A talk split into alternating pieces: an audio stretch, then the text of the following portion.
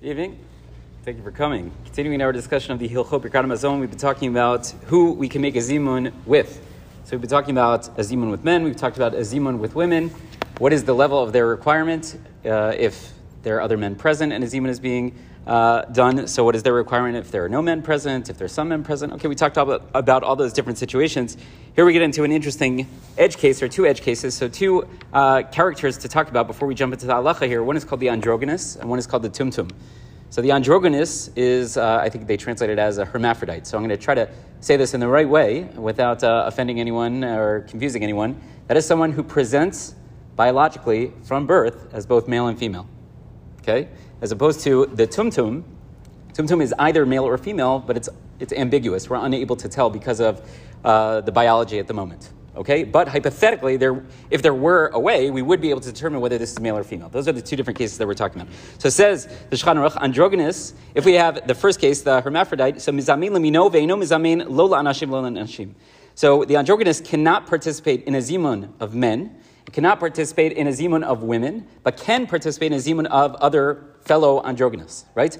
So what, what would be the issue? Let's think it through. So androgynous, uh, we said, is not male or female right? So he can't be, this androgynous can't be part of a zimun of men, right? Obviously, if there's a zimun without him, so he has to answer 100%. But if the zimun doesn't exist without him, so we wouldn't be able to have it because he's not male. And if it's just women, right, he's the third, so can't participate because he's not a woman, right? So either way, he's not going to be able to join. But a fellow uh, zimun of other androgynous should be good to go. Says the Mishnah Berurah.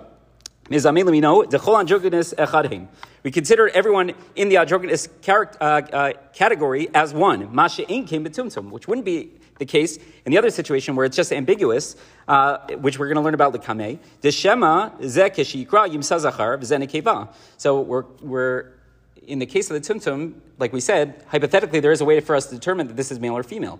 So until that happens, they are going to be in a different category altogether because they are either male or female. We just don't know, as opposed to the androgynous, which is there's actually a great, interesting dispute in halacha how we view the androgynous. Is it both or neither, or maybe something in between, right? So a topic for a different halacha. Again, this is not a local Birkat uh, or a zimun discussion. This is, plays out in many different areas of halacha. So he says androgynous all considered one min, all category, and therefore they would be able to have a zimun all together.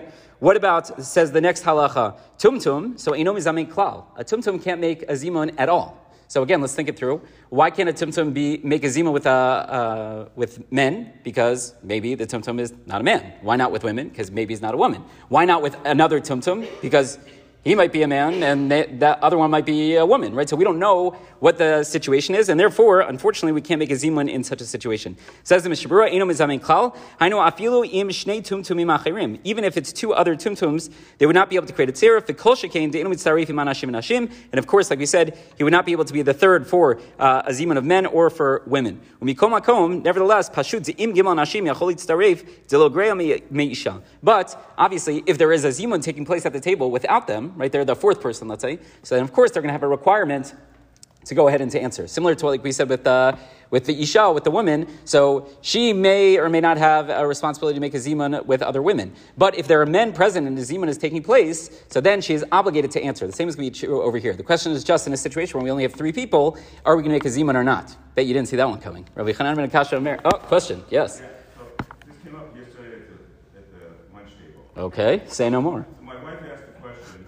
Uh, she asked a question. So for the androgynous, okay, we don't know if it's you know it's, it's got combination of eat both both you know, Yes. qualities. Yes. The tumtum, you don't know what the. Correct. And she said, well, how do you know that it's not an androgynous if you don't know the, the exactly the tumtum? It's not clear. Yeah, so that's a good question. I'm not sure. I mean, I, maybe they just, like, percentage wise, that didn't happen. I don't know. I don't know. It's a fair question. Yeah.